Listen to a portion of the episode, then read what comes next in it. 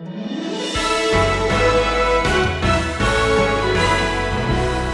belong to the King.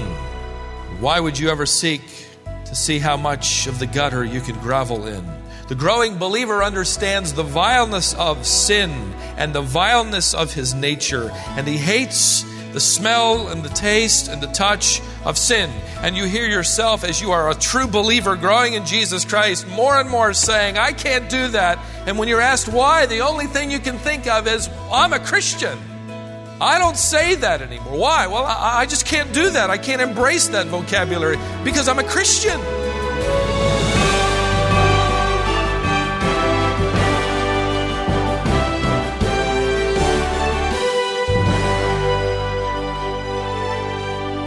At the end of Romans chapter 5, the Apostle Paul presents a contrast of the life and legacy of the two most important men in history, Adam and Jesus.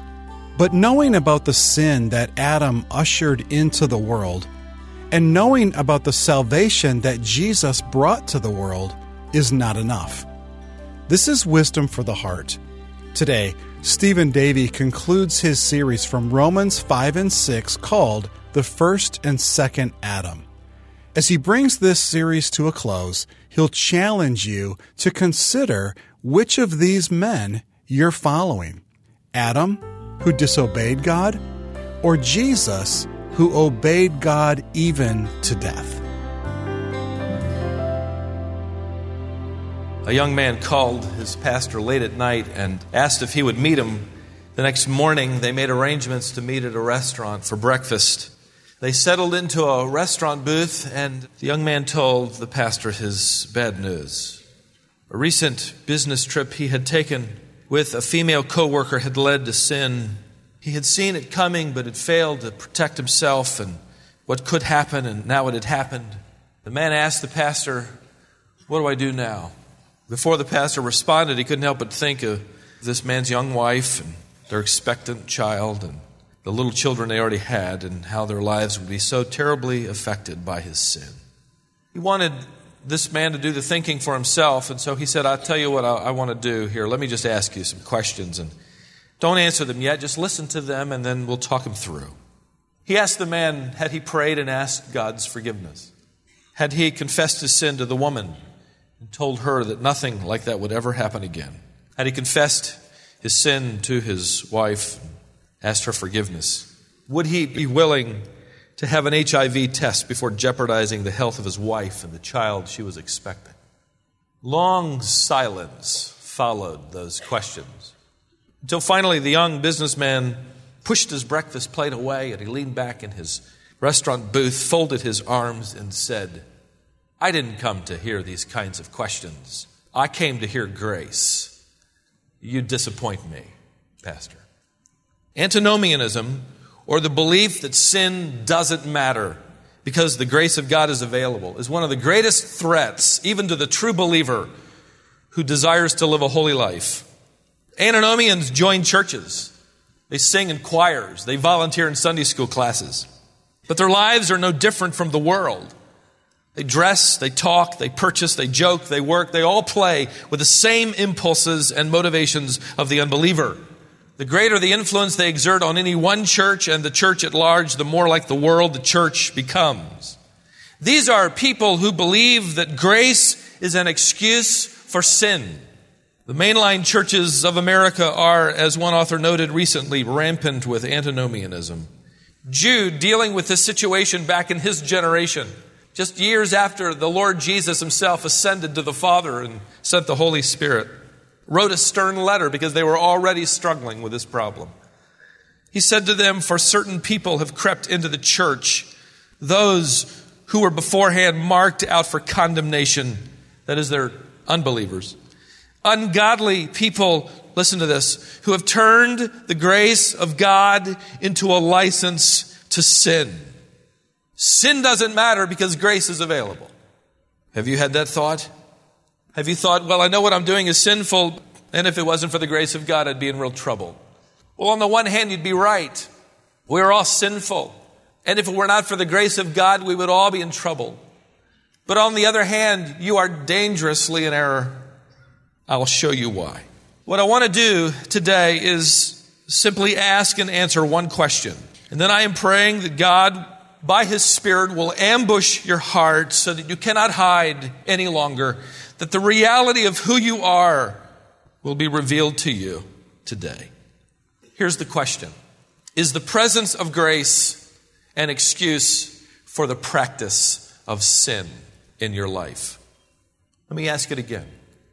Is the presence of grace an excuse for the practice of sin in your life? That happens to be the same question that was asked nearly 2,000 years ago. It isn't a new question because every generation needs to ask it. If you take your Bibles and turn to Romans chapter 6, you'll find the question asked by the Apostle Paul.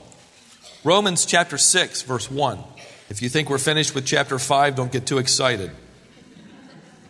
The question is recorded What shall we say then? Are we to continue in sin that grace might increase? May it never be. How shall we who died to sin still live in it? What shall we say then? You could paraphrase this to simply read, What are we going to say about this truth? Obviously, this does draw us back into verse 20 of chapter 5. This is the truth that he's just delivered. Where sin increased, grace abounded all the more. That as sin reigned in death, even so grace might reign through righteousness to eternal life through Jesus Christ our Lord. What are we going to say about this? One sin piled upon another, yet grace is higher still. Sin draws higher and still higher, and yet grace still overwhelms it. What are we going to say about that? Paul knew that that would be their question, and so he basically said it for them. What shall we say then? What's our response to this truth? Would you suggest that we are to continue in sin so that grace might increase? Ladies and gentlemen, he is battling the error of antinomianism. Since God is glorified by the expression of his attributes, and since one of his attributes is grace, and since his grace is demonstrated when we sin, then let's sin like maniacs so that the grace of God will be revealed and God's attributes will truly be magnified. Let's give God an opportunity to show his grace by sinning. You say, I don't think like that. What about the thought, I know this is sinful. God will forgive me because that's God's job to be forgiving. Have you ever thought, I know I'm sinning, but isn't God great? I know I shouldn't be seeing this or saying that or doing this or planning that, but hey, God is a God of grace. Isn't that great? I ask you again, does the presence of grace excuse your practice of sin? Do you believe that Christianity has given you freedom to sin or freedom from sin. But isn't that what Paul implied? Sin grows great, but grace grows greater than all our sin. Don't we sing that? Are we singing hymns of heresy? What are you going to say about this? Paul asks in Romans 6 1. Are we going to continue in sin? The word to continue means to practice, to abide, to cherish, to stay in sin. Are we going to cherish sin that grace might increase? That is, that grace might be seen to be the magnificent attribute of God that it is. And what is his response? Verse 2 May it never be. You could render it, perish the thought God forbid, the King James Version. Certainly not, the English Bible. By no means, the NIV. What a ghastly thought, John Phillips translates it. Don't you even think about it. That's my mother's translation. Paul goes on, How shall we who died to sin still live in it? I believe he's basically asking or reminding the believer of three things. And I want to rephrase his question into the form of three questions. Here they are Have you forgotten what's happened to you? Second, have you forgotten who you are? Third, have you forgotten where you belong? Paul asks, Have you forgotten what's happened to you? Notice verse 2. How shall we who died to sin still live in it? Have you forgotten you've died to sin? He uses the expression of death throughout this chapter. Verse 3, we were baptized into his death. Verse 4, we were buried with him through baptism into death. Verse 5, we became united with him in the likeness of his death. Verse 7, for he who has died is free. Verse 8, now if we have died with Christ. Verse 11, reckon yourselves to be dead indeed to sin over and over again. We can't get much deader than he describes us here. But what does that mean? We died to sin. We still struggle with sin, don't we? How can we struggle with something that we're dead to? Well, there are four different errors, I believe, that have been taught that have in some way hindered the walk of holy pursuit. And I'm going to spend very little time on these four, but I want to give you a fifth view that I think is right. Number one is the view of people who teach that what he's saying here is that we died to the allurement of sin. Well, this is simply easy to prove wrong. All you have to do is read Paul's letters, where he writes to believers who are both converted and tempted to sin. The Second view is found in those who teach that what Paul is saying here is that we're supposed to die on a daily basis to sin. Certainly, the holiness movement has taught this. They believe in these moments of crucifying self, which is the secret to victorious Christian living. The problem is the starting point is wrong. It's with man instead of with God. In addition to that, the image is wrong. The one thing you cannot do is crucify yourself. Paul is not saying here that what we ought to do is die every day. What he says is we're already dead. Just as we all sinned in Adam, past tense, aorist tense, speaking of a past event, so also we have died in Christ, aorist tense, something happened in the past, one time for all time. When Adam sinned as the head of our race, we sinned in him, and we've already explored that. Now he says, when Christ died on the cross, we died in him, our representative of this new race that you get into by faith. So it isn't something that you do daily. It isn't the effort of man. It is something God has done by placing you in Christ. It's something that has already been accomplished. Another view is that the believer's sin nature has been eradicated. This is the belief that somehow you'll reach a state of perfection. Tragedy of this view is that it confuses the believer's perfection, which is imputed to his account, and Christ's perfection, which he has inherently. It also ignores the many promises that when we sin, we can go to God. If we confess our sin, he's writing to believers in 1 John, not unbelievers. If we confess our sin, he's faithful and just to what? Forgive us of our sin and to cleanse us from all unrighteousness. Another view is that the Christian dies to sin by simply renouncing it. You have a special moment in your life, maybe some special experience where you reach a special point in your spiritual journey and you just simply renounce sin. You simply say, I'm not going to sin anymore. Feel for those who say that because the next day or maybe a week later they're going to, they're going to prove to themselves that renouncing it isn't sufficient. Again, that is a man centered view and not a God centered view. The fifth view that I believe is consistent with this letter is that the believer died, and you might write into the margin by that verse these words the believer died to the reign of sin. You go back to verse 21 again of chapter 5. Here's the context. As sin reigned in death, even so grace might reign through righteousness to eternal life through Jesus Christ our Lord. In other words, we died to the reign of sin in Christ the head of our new race. The word reign comes from a Greek word that actually gives us the word kingdom. You could translate it power, kingdom, control. The reign of sin is what controls a person before they come to Jesus Christ. The reign of grace is that which controls the person once they have believed in Christ. You are no longer a member of the kingdom of sin. You are now a member of the kingdom of Christ. You can imagine these two reigns this way. Imagine for a moment that you've been captured by a pirate captain of a ship, and you're on the ship. And you, along with other captives, are commanded by that evil captain to do his bidding. He treats you like an animal. He tells you to do all sorts of things that you find despicable and harsh and hard. And you work so hard under his command. But finally, you're country sends out another ship to engage that pirate ship in battle. And your country's ship conquers the pirate ship, and a new commanding officer is placed in charge, and, and he takes that evil captain and he chains him below deck. On the way back, as you sail back to your country, That captain from below is shouting out orders to you. He is intimidating you. He is threatening you. He is telling you what to do. And, but now you can obey him if you want to, but you don't have to. He's no longer the captain. You don't have to follow his orders any longer.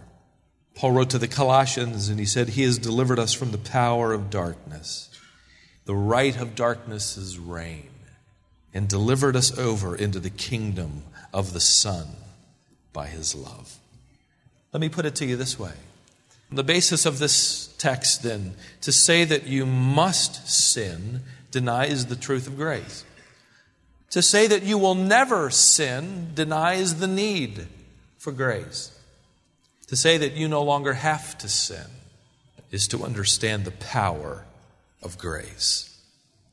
Don't forget what's happened to you, Paul says. Sin once reigned as you were in Adam, but now you've died in Christ to the power of sin, and you are now under the reign of grace, and you don't have to sin any longer. Have you forgotten what's happened to you? Paul goes on to ask, secondly, have you forgotten who you are? Look at verse 2 again. How shall we who died to sin still live in it? The English reader misses the emphasis of Paul. He's literally saying, How shall we, being who we are, still live in sin? How can you, a Christian, live in, cherish, embrace, practice a life of sin? Have you forgotten who you are? You belong to the King. Why would you ever seek to see how much of the gutter you can grovel in. The growing believer understands the vileness of sin and the vileness of his nature, and he hates the smell and the taste and the touch of sin. And you hear yourself, as you are a true believer growing in Jesus Christ, more and more saying, I can't do that. And when you're asked why, the only thing you can think of is, I'm a Christian. I don't say that anymore. Why? Well, I, I, just can't do that. I can't embrace that vocabulary because I'm a Christian. Have you ever said to your kids, like I have, don't let that dog lick you on your face? You have no idea where that dog's been. You ever said that to your kids? Kids don't quite connect the dots, younger kids. Our dog loves yucky stuff. You'd think that the dog of a preacher would have better sense, but it's not true. Just this week, he got loose in the pasture behind, just off our backyard where the horses graze throughout the day. And, and sure enough, she goes and she finds a pile of old manure and she rolls in it. She rolls and she's having a great time. Then she runs back over underneath the fence to be petted by us. My dog has a serious, serious problem. Somebody a few weeks ago asked me, Do our pets go to heaven? I sure hope mine doesn't. She'll stink the whole place up. Says that she's not a Christian. I'm pretty sure of that. She's a dog. Dog? Dogs do that kind of stuff.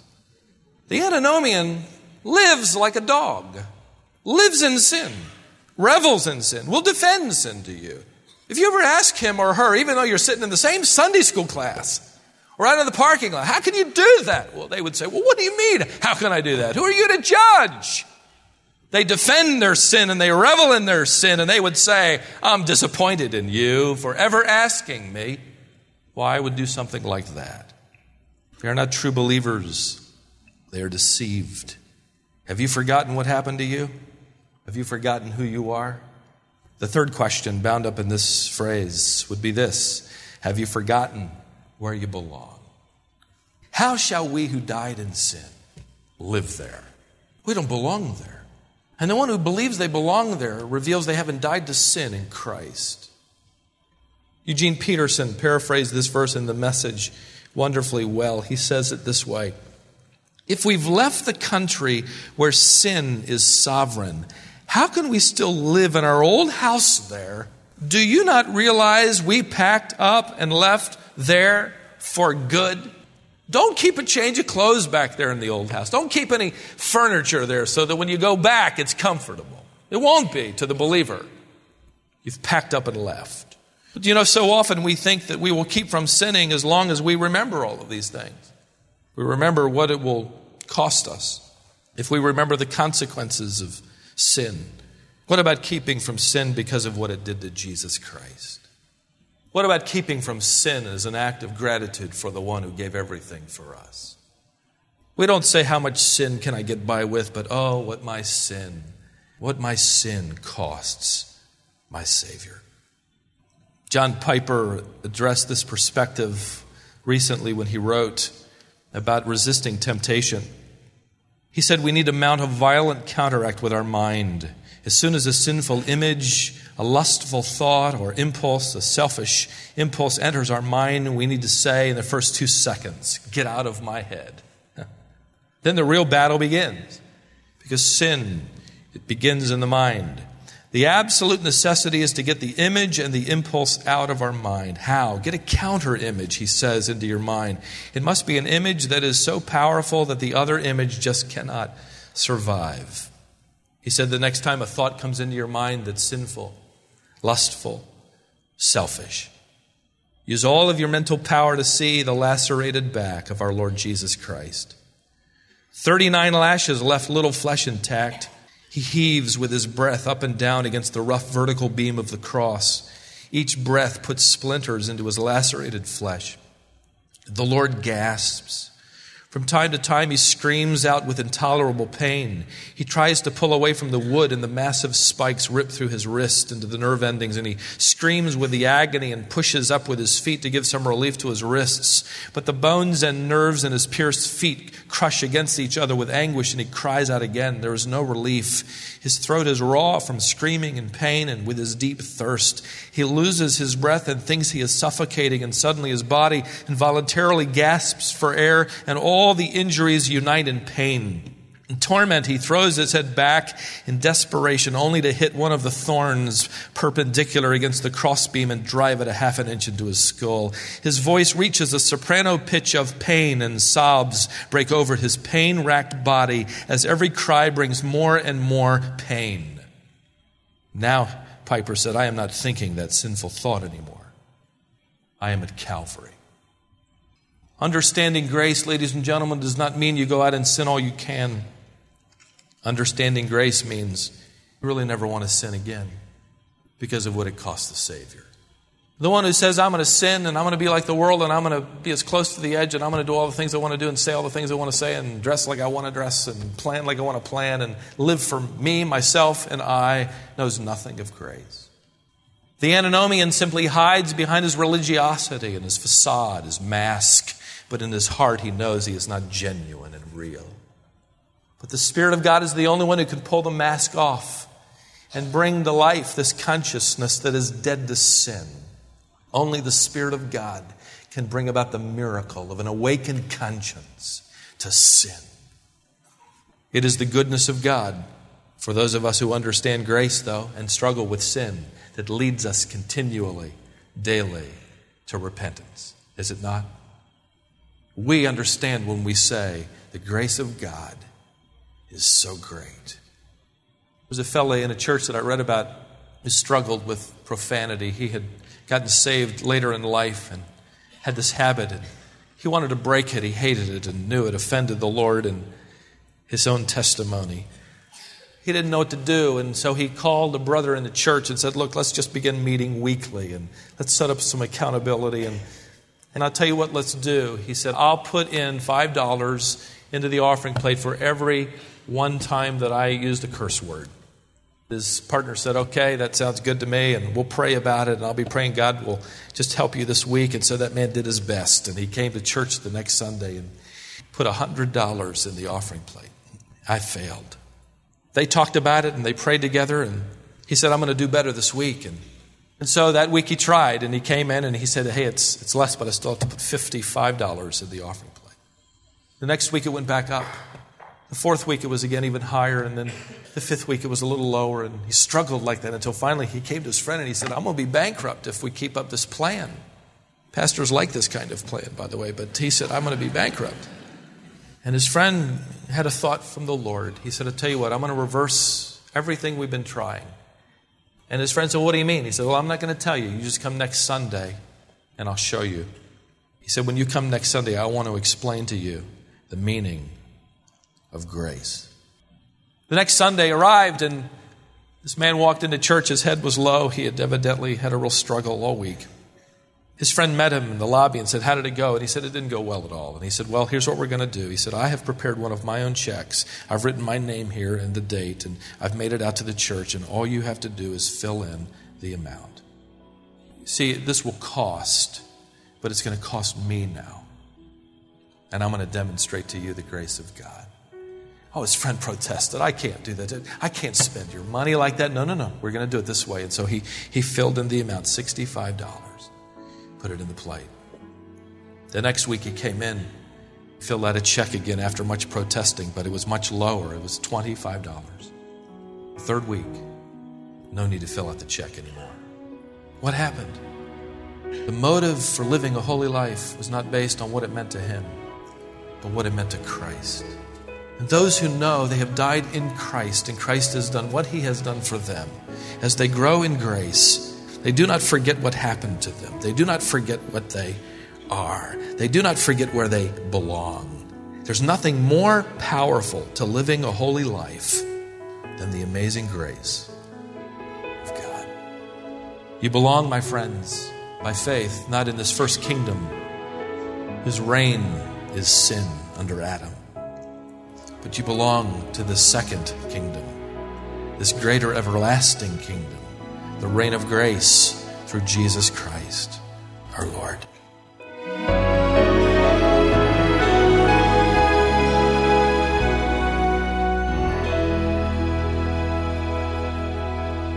Thank you for joining us today here on Wisdom for the Heart. This was the third and final message in Stephen Davey's series from Romans 5 and 6 called The First and Second Adam. We have this series available as a set of CDs that you can add to your library of biblical resources. Give us a call today. Our number is 866 482 4253. When you call, be sure and ask about our magazine.